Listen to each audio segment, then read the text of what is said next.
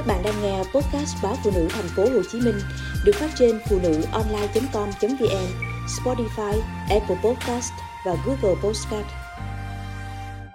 Dấu hiệu nhận biết trẻ mắc rối loạn học tập. Dù đã học cấp 2, song nam học sinh không thể kể một câu chuyện đơn giản mà phải dùng ngôn ngữ cơ thể để hỗ trợ.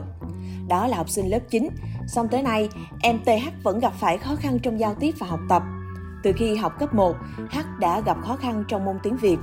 Bệnh nhân không thể hiểu nội dung của câu chữ, chép sai từ trong sách in ra vở. Cậu bé cũng thường không nghĩ ra từ, nói một câu rành mạch. Lên đến cấp 2, H vẫn học kém môn văn, có thể đọc hiểu, tuy nhiên vốn từ rất ít. Bệnh nhân kém trong các môn học yêu cầu sự khéo léo như thủ công, các tỉa giấy, lắp ráp mô hình, vân vân. Bé cũng ít nói, nói chuyện chậm, thường xuyên phải dừng lại để suy nghĩ từ. Đặc biệt 6 tháng nay, Hát chuyển lên học ở một trường mới nên thường xuyên bị các bạn cùng lớp trêu chọc vì cách nói chuyện của mình. Điều này khiến cậu bé ngày càng ít giao tiếp với mọi người xung quanh. Trẻ có biểu hiện buồn chán, mệt mỏi và kém tập trung. Bên cạnh đó, cậu bé rất dễ nổi nóng, cáu gắt, cãi lại lời bố mẹ, có các hành vi như xoa đầu, giật tóc các bạn cùng lớp. Học lực của bé cũng giảm sút nhiều, cảm giác căng thẳng thường xuyên nên đã được đưa đến Viện Sức khỏe Tâm thần thăm khám. Tại đây, bệnh nhi được chẩn đoán rối loạn cảm xúc và hành vi khởi phát tuổi thanh thiếu niên và rối loạn học tập.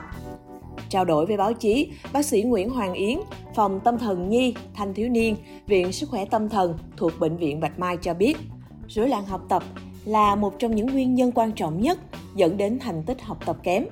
Đây là một rối loạn phát triển, khởi phát trong giai đoạn giáo dục bình thường. Các rối loạn học tập ở trẻ được mô tả là không đạt được kết quả tốt trong các lĩnh vực học tập như đọc, diễn đạt bằng ngôn ngữ viết hoặc toán học khi so sánh với khả năng trí tuệ tổng thể của trẻ đó. Có 3 dạng rối loạn học tập gồm rối loạn đọc, rối loạn viết và rối loạn tính toán. Trong đó rối loạn đọc phổ biến nhất chiếm từ 10 đến 36% trẻ trong độ tuổi đi học. Có khoảng từ 3 đến 12% dân số thế giới mắc rối loạn này. Rối loạn tính toán ít được nghiên cứu hơn, ước tính xảy ra ở khoảng từ 5 đến 8% trẻ. 53% trẻ em bị khuyết tật đọc cũng bị khuyết tật toán học, trong khi 46% trẻ bị khuyết tật toán học cũng bị khuyết tật về đọc. Tại Viện Sức khỏe Tâm thần, bác sĩ Lê Công Thiện, trưởng phòng khám tâm thần nhi cho biết, tới nay, rối loạn học tập vẫn chưa được quan tâm đúng mức. Nhiều người vẫn quan niệm trẻ chậm đọc hay chậm viết vẫn là vấn đề bình thường đến độ tuổi nào đó sẽ hết.